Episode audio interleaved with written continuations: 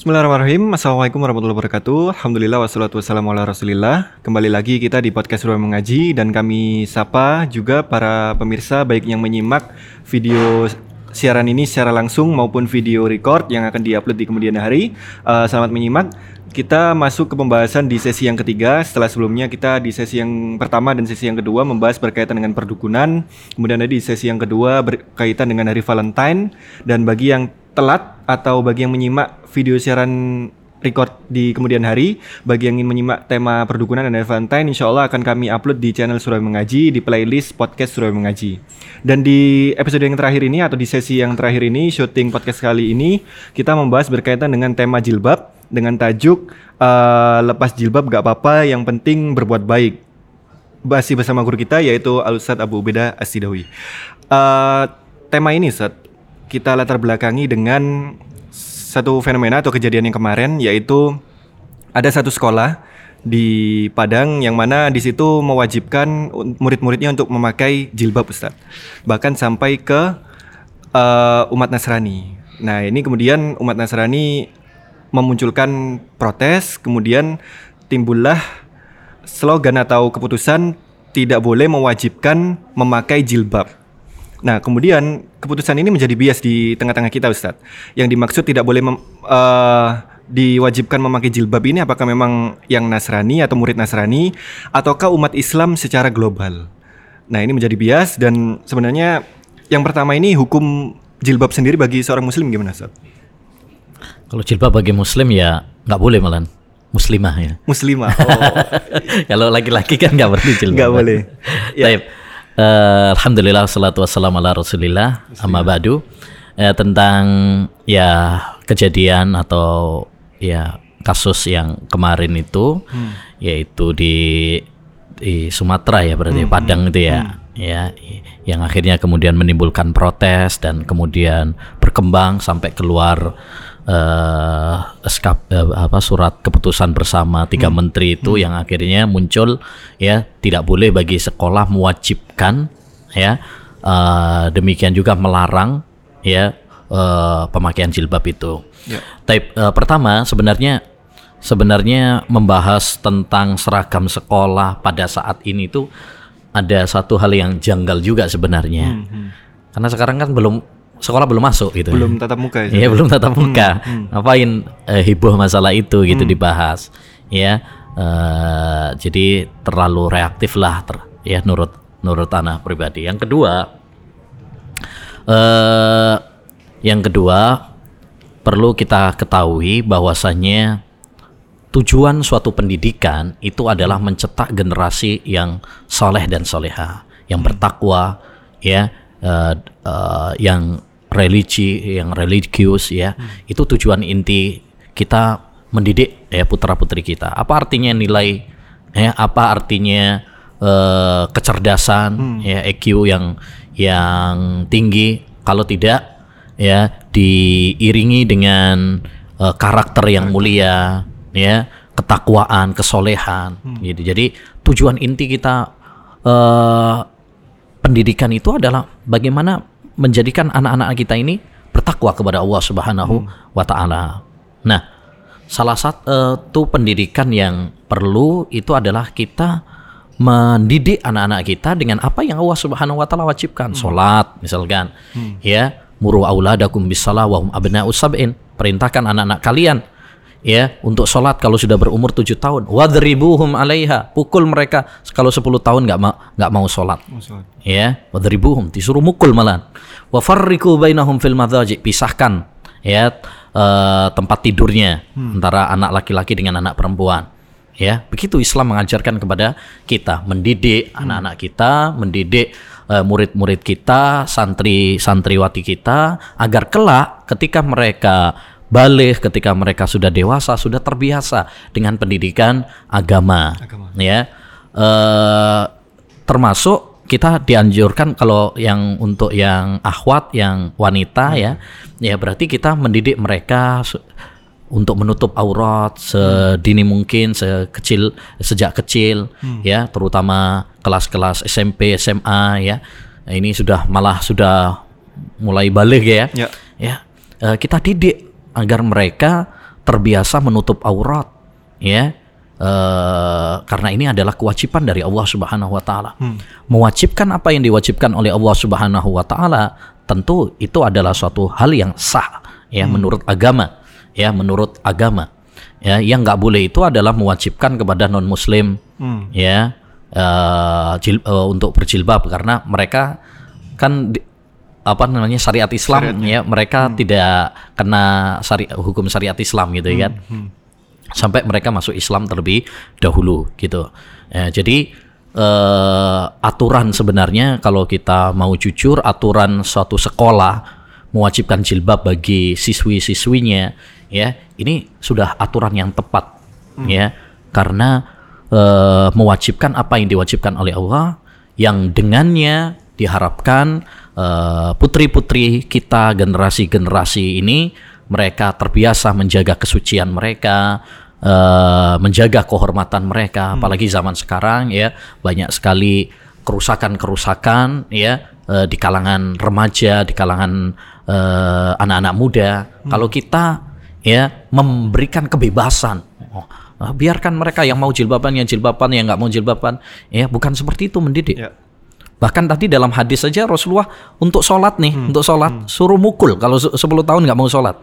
Jadi ada semacam pembiasaan ya pemaksaan. Karena mereka masih masih kecil ini supaya nanti terbiasa. Jadi eh, ada pelatihan ada eh, pembiasaan ya. Ya dalam mendidik itu ya itu suatu hal yang wajar. Bahkan di dalam agama Islam tadi dibolehkan untuk mukul. Ya mungkin kalau orang-orang yang dibilang pejuang-pejuang HAM mungkin wah ini pelanggaran nih HAM ya, dan sebagainya. Kita bicara ini tentang aturan agama Islam. Makanya kadang eh kita nih kalau bicara tentang hukum Islam kadang nggak nyambung dengan orang-orang yang memang eh memang pemikirannya liberal, pemikirannya eh barat, ya nggak nyambung, ya. Eh kita bicara bahwasanya jilbab itu wajib, mereka bilang wah jil- jilbab nggak wajib. Akhirnya nggak nyambung. Makanya kita menjelaskan sesuai dengan eh, ajaran agama Islam. Ya, yang ketiga eh, yang tadi ditanyakan yaitu jilbab wajib atau tidak wajib. Wajib. Ya, wajib. Tidak ada perselisihan dengan para ulama tentang wajibnya jilbab Hmm, sepakat ya sepakat para ulama. Yang jadi perselisihan itu adalah eh, cadar. Cadar. Eh, kalau cadar ada perselisihan apakah wajib ataukah sunnah. Tapi jilbab ya dengan menutup aurat ya seluruh badan kecuali telapak tangan dan wajah itu kesepakatan para ulama. Dalil-dalilnya banyak. Di antaranya firman Allah dalam surat Al-Ahzab kalau nggak salah ayat 59 ya ayuhan nabi kulli azwajika wa banatika wa nisa'il mu'minin yudanina 'alaihinna min jalabibihinna. Dzalika adna yu'rafna fala yu'dzain wahai para nabi katakan kepada istrimu anak-anak perempuanmu dan wanita-wanita yang beriman. Ya. Bukan wanita Arab gitu ya, wanita yang beriman. Berarti kita Indonesia eh, kalau eh, mas- mengaku kita beriman berarti masuk dalam ayat ini. Hendaknya mereka menjulurkan jilbab-jilbab mereka. Yang demikian itu agar mereka lebih dikenal sebagai wanita-wanita yang baik, ya, wanita-wanita yang menjaga kesucian mereka. Jadi eh, jilbab ini adalah kewajiban dari Allah Subhanahu wa taala. Jangan digugat dengan pendapat ini, pendapat kiai ini, pendapat profesor ini, ya. Kalau sudah datang dalil dari Quran, dari hadis, tidak boleh dibantah dengan pendapat siapa pun. Ya, setiap pendapat yang bertentangan dengan dalil Al-Quran dan hadis, apalagi kesepakatan para ulama, maka buanglah jauh-jauh. Nah, Dan kita sudah tahu Ustaz bahwasanya jilbab ini wajib. ya. Nah, muncul pertanyaan berikutnya, kriteria jilbab ini Ustaz. Iya. Bagaimana yang memang baik dan sesuai yang disyariatkan oleh Allah dan Rasulnya? Apakah memang kan banyak model tuh Ustaz, ada yang mungkin disampirkan gini aja Iya. atau mungkin ada yang pakai jilbab tapi kotak-kotak dan seterusnya. Ah. Banyak temuan di masyarakat atau mungkin yang bagaimana yang benar Ustaz? Ya, jilbab memang ada kriterianya. Eh, ada buku yang bagus itu yang ditulis oleh Syekh Al Albani rahimahullah Jilbabul Mar'ah Muslimah. Itu mengupas tentang masalah jilbab secara detail. Saya mungkin sampaikan secara singkat saja ya, kan nggak mungkin eh, bahas secara detail ya. Satu di antara kriterianya itu adalah menutup aurat, ya, menutup aurat eh, yaitu seluruh badan kecuali wajah dan telapak tangan. Kalau wajah dan telapak tangan ini ada perselisihan apakah wajib atau tidak ya Tapi selain daripada itu maka itu adalah aurat sehingga wajib untuk ditutup termasuk kaki. Ya, termasuk kaki. Yang kedua eh, harus tebal, nggak boleh tipis yang tembus pandang, itu nggak boleh. Kemudian juga eh, tidak boleh ketat yang menampakkan lekuk tubuh kita, ya, ya itu nggak boleh. Ya menonjolkan lekuk-lekuk tubuh, nah itu nggak boleh. Kemudian nggak boleh menyerupai eh, pakaian yang merupakan ciri khasnya laki-laki. Hmm. Ya, pakai pakaian yang merupakan ciri khasnya laki-laki nggak boleh. Ya, sebagaimana laki-laki pakai pakaian yang merupakan ciri khasnya perempuan nggak boleh. Eh, kemudian nggak boleh juga memakai pakaian yang merupakan ciri khasnya wanita-wanita kafir. Hmm. Itu nggak boleh. Kemudian juga nggak boleh eh, pakai pakaian yang eh, ya menampakkan keindahan, ya tabarruj, bersolek, ya berdanda, be- berdandan yang bisa memunculkan, menimbulkan fitnah, ya pakai parfum dan sebagainya, ya atau warna-warna yang eh, mencolok gitu ya. Nah itu ya tidak diperkenankan. Jadi memang ada kriteria-kriterianya bukan cuma sekedar jilbab gaul Ya, atau yang lainnya gaul iya Ya, ya. nah Eh, baik, eh, kita sapa terlebih dahulu bagi para pemirsa yang menyaksikan secara live siaran ini baik dari channel Surabaya Mengaji maupun dari channel-channel yang lain dari seluruh Indonesia. Selamat menyimak. Kita berada di sesi yang ketiga di syuting podcast pada hari, ini yaitu membahas berkaitan dengan jilbab. Eh, tadi sudah ada dua tema sebelumnya yaitu perdukunan dan juga hari Valentine. Bagi yang tertinggal menyimak di sesi yang satu maupun sesi yang kedua nanti bisa disaksikan kembali di playlist eh, podcast Surabaya Mengaji di channel YouTube Surabaya Mengaji. Dan kita berlanjut Ustadz eh, selain dari yang di awal tadi fenomena yang kita sebutkan di awal bahwa tidak boleh mewajibkan eh, di sekolah berjilbab. Ada fenomena lagi Ustadz yang baru-baru ini artis atau public figure memutuskan untuk melepas jilbabnya Ustadz. Yang sebelumnya mereka berjilbab, kemudian mungkin karena pengaruh eh wallahu a'lam mungkin karena pengaruh pergaulan atau mungkin tuntutan bisnis dan seterusnya sehingga memutuskan untuk melepas jilbabnya dan tidak berjilbab lagi kemudian tampil di media umum. Nah, ini gimana Ustadz? Yang pertama ya eh, kita jangan menjadikan figur atau panutan kita itu ya artis. Ya. Ya, jadi patokan kita itu adalah dalil. Hmm. Nah, ya patokan kita dalil Quran, hadis. Adapun manusia yang lain ya bisa benar bisa salah. Ya, manusia bisa saja berubah-ubah. Ya, artis misalkan yang pertama dapat hijrah eh, dia hijrah dapat hidayah, bisa saja berubah lagi ya seperti tadi mungkin karena dunia, mungkin karena ini dan itu ya. Bisa juga yang artis yang pertamanya eh, rusak kemudian di akhirnya dia mendapatkan hidayah ya bisa juga. Jadi semuanya bisa berubah-ubah Ya. ya. Maka jangan menjadikan patokan kita eh, timbangan kita itu seseorang ya patokan kita dalil. Kalau dalil nggak pakai berubah. Hmm. Ap- bagaimanapun keadaannya ya tempatnya waktunya ya kita mengikuti dalil. Tapi kalau nggak mengikuti orang ya seperti itu akhirnya. Kalau kita mengidolakan suatu figur artis atau bintang film penyanyi ya mereka juga bisa berubah-ubah.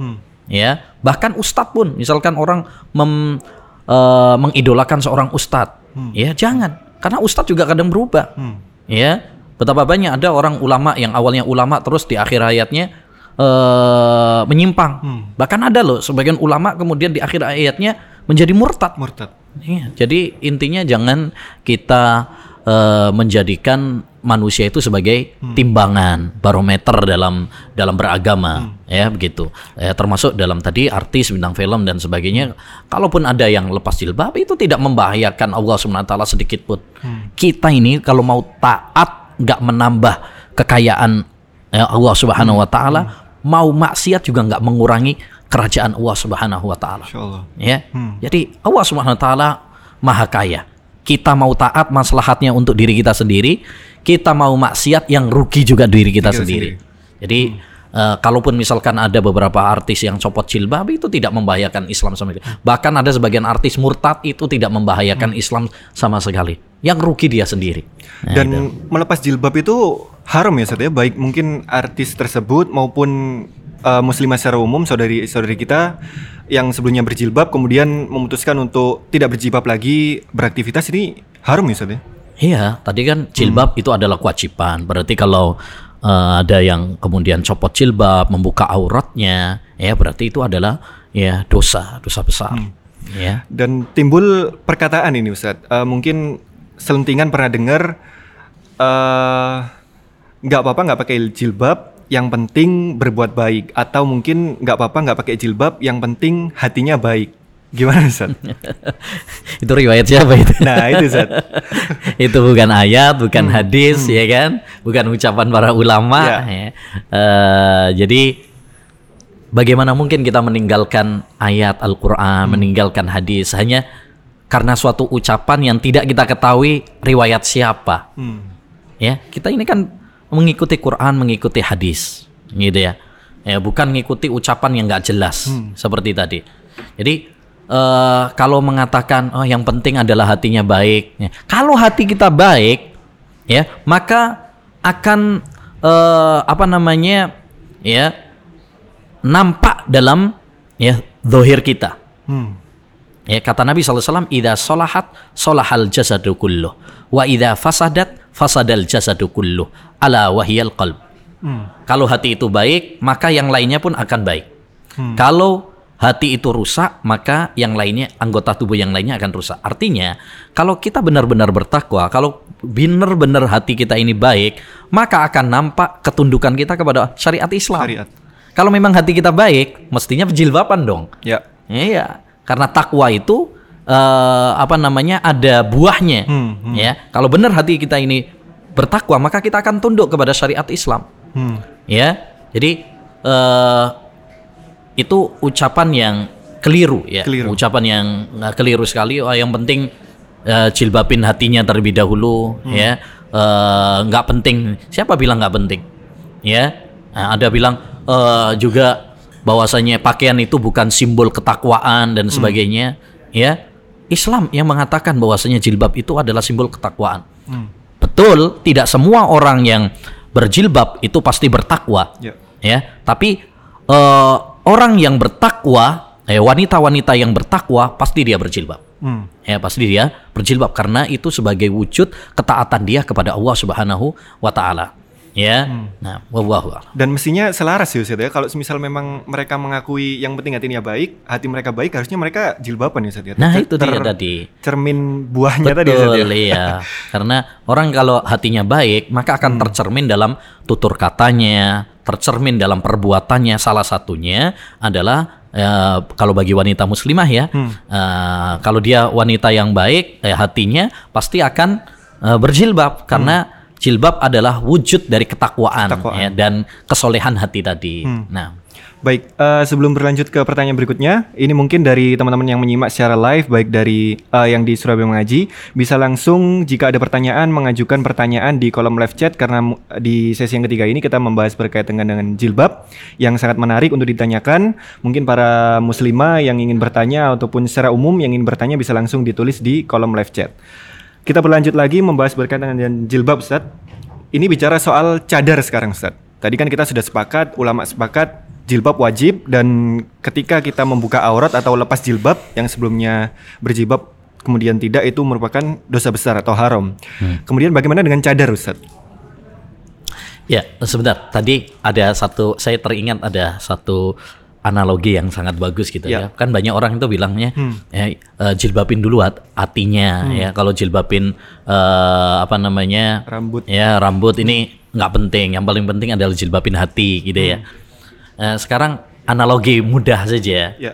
Eh, hati itu nggak perlu dijilbabin ya yang paling yang Allah memerintahkan kepada kita itu adalah eh, menjilbabi aurat kita Hmm. kalau ada orang misalkan nih dia ini ya ada yang pakai helm ya kan ya. Ya. kemudian misalkan gara-gara dia nggak pakai helm kena sama polisi Ya, masa dia ngomong, "Pak, yang penting kan menghelmi hati ini." Ya, Bukan menghelmi kepala. Ya. Kan itu nggak diterima sama sama sama polisinya. Analogi ini Nah, ya, ya? nih. Maka begitu juga ya. Kalau kita benar-benar taat kepada Allah SWT, Allah memerintahkan kepada kita untuk menutupi aurat, ya, bukan menutupi hati kita, ya, bukan menutupi hati kita. Baik. Eh, adapun tentang masalah cadar, gitu ya. Kalau cadar tadi sudah kita sindir, kalau sa- cadar itu hukumnya memang diperselisihkan. Tapi yang jelas para ulama sepakat bahwasanya cadar itu disyariatkan, bukan radikal, bukan Ya. bid'ah, bukan. Ya, itu disyariatkan yang menjadi perselisihan para ulama apakah hukumnya wajib ataukah sunnah. Sebagian ulama mengatakan wajib. Ya, sebagian ulama makanya termasuk ulama-ulama Saudi di antaranya Syekh Abdul Aziz bin Baz, Syekh Ibnu Taimin, bahkan Syekh Ibnu Taimin punya buku Risalah fil Hijab itu mengatakan menguatkan tentang wajibnya cadar. Cadar. Sebagian para ulama mengatakan sunnah itu yang dikuatkan oleh Syekh Albani rahimahullah dalam bukunya Jilbabul Mar'a ya mengatakan sunnah saja. Tidak sampai kepada wajib. Tapi menariknya Syekh Albani walaupun dia mengatakan bahwasanya cadar itu hukumnya adalah sunnah, tapi istrinya dan anak-anak perempuannya semuanya cadaran. Hmm. Ya, maksudnya ini eh, sebagai faedah bahwa walaupun ulama yang mengatakan itu nggak wajib, ya mengatakan nggak wajib, bukan berarti kemudian mereka tidak bercadar, ya apa istrinya atau anak-anak perempuannya, karena mereka eh, wajib sama sunnah itu beda, ya wajib sama sunnah. Tapi yang jelas itu disyariatkan, ya bahkan kata Al Hafidh Ibnu Hajar Al Asqalani dalam kitabnya Fathul Bari bahwa termasuk kebiasaan wanita-wanita eh, salaf dahulu mereka itu menutup muka mereka ya. Itu kebiasaan ini sudah dari zaman ke zaman gitu dari zaman ke zaman. Jadi intinya cadar itu adalah syariat Islam tidak boleh bagi kita mencelanya ya. Hanya memang ada perselisihan apakah wajib ataukah sunnah, ya apakah wajib ataukah sunnah ah, itu pembahasannya bukan di sini tentu bisa dikaji nanti dalam eh, dengan membaca literatur para ulama Ya, eh terkait istiqomah terhadap hijab Ustaz atau istiqomah berjilbab. Ini gimana ya Ustaz? Eh, mungkin ada motivasi atau nasihat-nasihat kepada saudara-saudari kita muslimah agar mereka eh, istiqomah dalam berjilbab. Karena kan Ya. ini kan disyariatkan. Mungkin ada yang baru hijrah kemudian pakai jilbab panjang dikucilkan, Ya. dibilang eh, pakai karung dan seterusnya. Ini Ninja, gimana? Ninja, teroris gitu ya. seperti Iya. itu Ustaz. Ini gimana motivasinya Ustaz? Ya, Supaya menguatkan Ustaz. Pertama, pertama memang istiqomah itu berat. Ya, istiqomah itu berat. Yang yang paling penting pertama kit bagi para wanita muslimah yang ingin berjilbab, yang memakai jilbab adalah ikhlas dalam memakai jilbab. Ya, bagaimana mereka berjilbab ini karena Allah Subhanahu wa taala, bukan karena apa tren. Nah, Ya. lagi tren jilbab ikut-ikutan ini bukan. Tapi betul-betul karena Allah Subhanahu wa taala. Karena siapa yang ikhlas karena Allah Subhanahu wa taala ini yang akan awet langgeng. Hmm. ya istiqomah. Tapi kalau bukan karena Allah Subhanahu wa taala ya ini sulit untuk langgeng. Ya makanya banyak-banyak yang eh, bongkar pasang jilbab Ya. itu eh, alam itu ikhlas apa enggak itu ya kan? Taib. yang kedua eh, hendaknya bagi para wanita yang berjilbab itu yaitu apa? Eh, terus ngaji. Ya sehingga betul eh, memahami betul-betul bahwasanya syariat jilbab ini memang perintah Allah SWT bukan perintah suami kita bukan perintah orang tua kita ya bukan perintah atasan kita ya. Tapi ini adalah perintah dari Allah SWT yang menciptakan kita yang memberikan rezeki kepada kita yang memberikan nafas kepada kita ya. Sehingga kalau kita ngaji ilmu agama ya kita akan semakin mantap karena orang yang menjalankan atas dasar ilmu ya tentu berbeda dengan orang yang menjalankan hanya karena ikut-ikutan. Yang ketiga, hendaknya banyak berdoa kepada Allah. Karena yang menguatkan kita ya eh, memberikan keteguhan istiqomah itu adalah Allah Subhanahu wa taala. Kemudian eh, ini penting juga yaitu eh, sabar ya. Seperti tadi mungkin banyak gunjingan omongan orang-orang ya kita harus sabar. Karena kata Nabi al-mutamassiku bisunnati yawma idzin kal qabidi 'alal jamar. Ya, orang yang berpegang teguh dengan sunnahku di akhir zaman akan eh, seperti memegang bara api. Artinya apa? Berat memang. Eh, banyak eh, cobaannya, banyak eh, mungkin hinaan, ada yang memusuhi, nggak suka, maka kita harus sabar. Karena memang menjalankan syariat Islam, terutama di zaman kita sekarang ini, eh, harus sabar. Karena banyak syariat-syariat Islam dianggap tabu, dianggap asing. Bada al-Islamu ghoriban, wa sayaudu ghoriban kama bada fatubalil ghuraba. Islam ini awalnya asing dan akan kembali asing lagi. Hmm. Maka berbahagialah orang-orang yang asing. Jadi harus sabar. Kemudian yang kelima mungkin yang paling penting juga adalah eh, cari teman-teman ya yang yang bisa saling memotivasi Komunitas ya. Eh, karena kadang-kadang kan futur tuh lah. Ya. Ya, futur kalau kita punya teman-teman, ada yang memotivasi kita, eh, itu penting ya dalam hijrah dalam perjalanan hidup ini kita butuh teman-teman yang seperjuangan dengan kita, eh, yang bisa memberikan support kepada kita, motivasi kepada kita tatkala kita futur, males, jenuh, ya mereka yang mengingatkan kepada kita, ya karena teman ini eh, pengaruhnya besar. Ya itu mungkin beberapa kiatnya. Taib, syukran Ustaz, jazakallah khairan atas pemaparan terkait dengan jilbab. Eh, para pemirsa sekalian, inilah pemaparan kita berkaitan dengan tema jilbab, yaitu dengan tajuk lepas jilbab gak apa-apa, yang penting hatinya baik. Ternyata jawabannya nggak boleh Ustaz ya, meskipun hatinya Iya. baik. Ya. Dari mana kita, kita tahu itu hatinya baik? ya, dan eh, kita sedikit membaca pertanyaan dari yang sudah ditanyakan di kolom live chat YouTube. Eh, ini ada beberapa pertanyaan berkaitan dengan jilbab. Bagi yang ingin bertanya bisa juga disampaikan di kolom live chat YouTube. Insya Allah nanti akan disampaikan di Ustadz. Ini ada pertanya- pertanyaan dari saudari kita Ustadz, dari Anggun Anggraini. Assalamualaikum Ustadz, izin bertanya, bagaimana dengan rok akhwat sampai mana? Apakah sampai mata kaki atau sampai tanah? Dan jika terkena kotoran ayam, bagaimana Ustadz? eh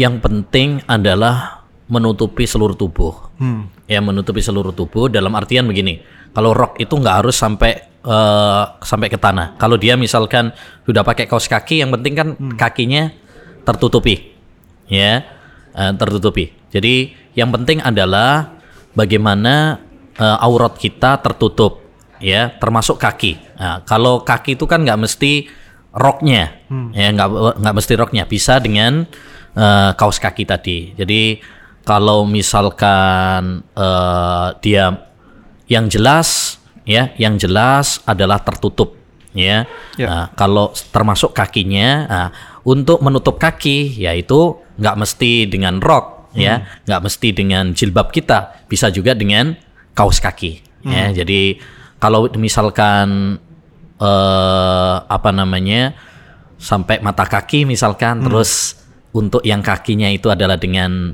kaos kaki itu sudah cukup juga Cukup ya, Ustaz, ya? sudah cukup yang penting adalah tertutup Ya, Kalau tertutup. terkena kotoran tadi Ustadz? Atau terkena Kalau- tanah secara umum itu Ustadz? Ya, kalau terkena tanah eh, eh, kotoran, kalau kotoran itu kan ada dua macam, ada kotoran yang najis, ada kotoran yang tidak najis. Ya, kalau kotoran yang najis itu kotoran manusia, kotoran hewan yang haram untuk dimakan. Ya, Eh, adapun kotoran eh, hewan misalkan kotoran ayam misalkan dan sebagainya itu nggak najis. Menurut pendapat yang kuat tidak najis. Ya, eh, walaupun ada perselisihan memang. Ya, tapi Rasulullah SAW pernah ditanya tentang eh, seperti ini, yaitu kalau misalkan ada seorang wanita ya karena kainnya manjang kemudian kena kotoran, apa kata Nabi? Yutohiruhuma ba'da. Ya, akan disucikan dengan tanah setelahnya. Artinya ketika dia pakai jilbab yang menjulur misalkan, kemudian kena kotoran, tapi kan terus dia ketika berjalan itu kan kena Keseret. hmm. eh, keseret sama eh, tanah yang berikutnya. suci yang setelahnya. Ya itu sudah membersihkan juga. Ya, sudah sudah membersihkan. Tapi kalau misalkan dia mau eh, dibersihkan dengan air eh, tentu lebih lebih utama. Itu kalau kena najis. Adapun kalau cuma tadi misalkan kotoran ayam menurut pendapat yang kuat, kotoran ayam itu tidak tidak najis. Betul kotor, menjijikkan mungkin ya. Tapi tidak semua yang kotor itu najis. Bedakan Ya. antara najis dengan kotor. Misalkan ingus ya ludah itu mungkin kotor tapi tidak najis Hmm. nggak ada dalil yang menajiskan nah Taib. Pertanyaan berikutnya Ustadz eh, dari Inayah. Assalamualaikum. Ustadz Afan izin bertanya, apakah pakaian yang terkena air banjir itu najis Ustadz? hukum asal air adalah suci Hmm. ya hukum asal air adalah suci eh, al-ma'u tahur la yunajjisu syai. Kata Nabi SAW, air itu suci, tidak ada yang menajiskannya sedikit pun, ya sesuatu pun. Jadi kalau air banjir, air banjir itu kan eh, hujan, air bisa air hujan, biar bisa juga air dari sungai ya dan sebagainya. Maka hukum asal air banjir adalah suci. Suci. Ya, siapa yang mengatakan najis dia dituntut untuk mendatangkan dalilnya. Najis itu kalau ada eh, dua syarat. Syarat yang pertama dia kecampur dengan benda najis seperti kotoran manusia atau bangkai atau darah haid. Yang kedua, berubah salah satu sifatnya, baunya, warnanya, ya. Adapun kalau misalkan anggaplah misalkan banjir ada kena eh, najis, tapi kalau nggak merubah salah satu sifatnya ya nggak najis juga. Nggak najis, ya. Dan secara umum air banjir suci. Ya, eh, karena secara umum ya, saya bilang secara umum tidak berubah salah satu sifatnya, walaupun misalkan dia kecampur dengan benda najis pun nggak merubah salah satu sifatnya, karena yang lebih dominan, yang lebih banyak itu air suci, air air air suci, mungkin hujan, Hujan. atau air sungai atau air laut dan sebagainya. Nah, Baik, ke pertanyaan berikutnya dan semoga bermanfaat. Pertanyaan sebelumnya sudah dijawab oleh Ustadz. Eh, pertanyaan berikutnya dari Vina Amalia. Afwan Ustadz, bolehkah pakai celana dari kain dan memakai baju yang panjang sampai ke lutut? Nah ini banyak tersebar ini Ustadz. Jadi wanita pakai celana kain, cuman yang atasannya ini sampai lutut aja Ustadz. Gimana Ustadz? sampai lutut. Ya, maksudnya pakai dress sampai lutut gitu Ustadz. Jadi nggak dijulurkan sampai menutup ke kaki gitu Ustadz. Insya Allah nggak apa-apa Insya Allah karena itu tertutup eh, yang paling penting itu kan menutupi aurat ya tertutup aurat jadi pakai celana yang memang itu celana eh, dengan catatan celana yang juga eh, celana wanita ya. dalam artian celana wanita itu tidak ketat ya. Kemudian bukan menyerupai eh, celana khusus laki-laki tadi sa- syarat-syarat jilbab tadi maka tidak mengapa. Seperti apa kalau wanita itu ada celana kulot ya. Kulot. eh kulot misalkan Nah, kayak seperti itu tidak mengapa ya. Karena itu memang di- didesain khusus untuk eh wanita. Yang nggak boleh itu misalkan memang eh, perempuan pakai celana walaupun cuma daleman ya kemudian setelah itu pakai jilbab. Tapi kalau celananya adalah celana yang memang notabene khusus laki-laki ya itu nggak boleh. Maaf misalkan kayak celana jeans misalkan. Ya. itu kan desainnya memang untuk laki-laki. Kalau ada perempuan make walaupun misalkan itu untuk daleman itu nggak boleh. Hmm. ya untuk tidak diperbolehkan. Karena itu adalah ciri khasnya laki-laki. Hmm. ya ciri khasnya laki-laki. Wallahu alam. Baik. Eh, ini ada beberapa pertanyaan, namun mungkin kita ke pertanyaan yang terakhir Ustadz ya, karena ini eh, karena keterbatasan waktu. Insya Allah nanti untuk pertanyaan yang lainnya bisa ditanyakan, karena di Sudah Mengaji sendiri ada program yaitu Taji, Tanya Jawab Sudah Mengaji, yang mana untuk pertanyaan-pertanyaan bisa diinput ke bit.ly eh, garis miring eh, Taji, Tanya Jawab Sudah Mengaji, atau nanti lebih lengkapnya bisa di-share di Instagram atau grup WhatsApp. Eh, Ana takut keliru linknya. Dan ini pertanyaan terakhir Ustadz dari Dwi Fatimah. Eh, menarik juga ini Ustadz. Assalamualaikum. Ustadz apakah benar pakaian syari untuk wanita itu bisa langsung dipakai untuk sholat? Bagaimana kalau sudah tertutup auratnya tapi nggak bisa untuk sholat?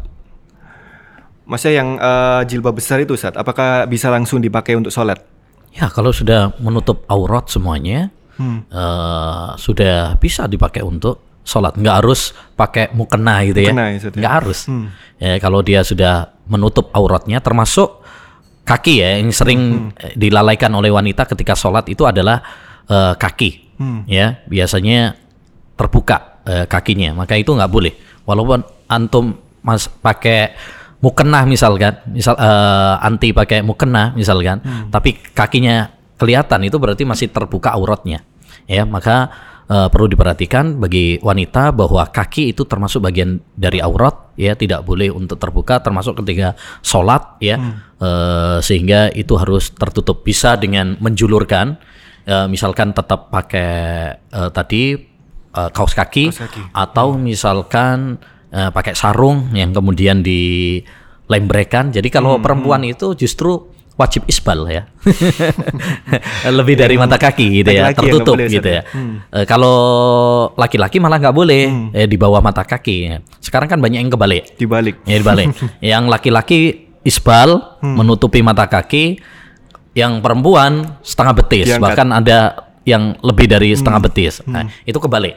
Jadi kalau perempuan justru malah hendaknya menutupi mata kakinya, Hmm. ya, menutupi mata kaki. Entah pakai kaos kaki, entah dipanjangkan eh, jubahnya, Hmm. ya, atau pakai sarung, misalkan bisa Bisa ya intinya eh, kalau sudah tertutup nggak harus intinya nggak harus eh, pakai mukena, Mukena gitu ya gitu ya. Hmm, harus mukena enggak Eh, selama misalkan dia jilbab eh, pakai jilbab tertutup auratnya semuanya udah cukup Hmm. ya nah karena tidak disyaratkan seragam khusus eh, atau warna sholat khusus ya? dalam sholat nggak ada nah Taib, syukran Sat, jazakallah khairan atas pemaparan dan juga jawabannya dari pertanyaan-pertanyaan pemirsa di YouTube. Eh, Alhamdulillah, tiga tema sudah kita lalui. Yang pertama yaitu perdukunan, kemudian yang kedua yaitu hari Valentine, dan yang ketiga yaitu berkaitan dengan jilbab. Dan Jazakumullah khairan kepada para pemirsa sekalian yang menyimak baik dari sesi 1 hingga sesi yang terakhir ini dan juga bersabar menyimak karena tadi sempat ada potongan kendala. Jazakumullah khairan dan kami sampaikan juga kepada para media yang menyimak siaran ini atau merilai siaran ini di media-media masing-masing dan mengucapkan jazakumullah khairan dan kami sangat berbahagia sekali dari tim Surabaya Mengaji siarannya bisa disebarkan dan juga dirilai oleh media-media yang lain. Dan kita insya Allah bertemu di episode yang berikutnya di sesi syuting di podcast live yang berikutnya membahas tema-tema yang sedang hangat bersama dengan narasumber dari ustadz-ustadz kita dan bagi yang terlewat untuk eh, tema yang pertama maupun yang kedua nanti bisa disimak di video rekamannya di playlist podcast Surabaya Mengaji di channel YouTube Surabaya Mengaji. Dan kami ucapkan juga jazakumullah khairan kepada eh, restoran Mama Chai Deli yang mana telah mensupport kita di sesi syuting kali ini baik dari segi tempat maupun dari segi makanan dan semuanya. Jazakumullah khairan. Kita bertemu lagi di episode berikutnya. Kita tutup dengan doa kafaratul majlis. Subhanakallahumma wa bihamdika asyhadu an la ilaha illa anta astaghfiruka wa atubu ilaik. Assalamualaikum warahmatullahi wabarakatuh.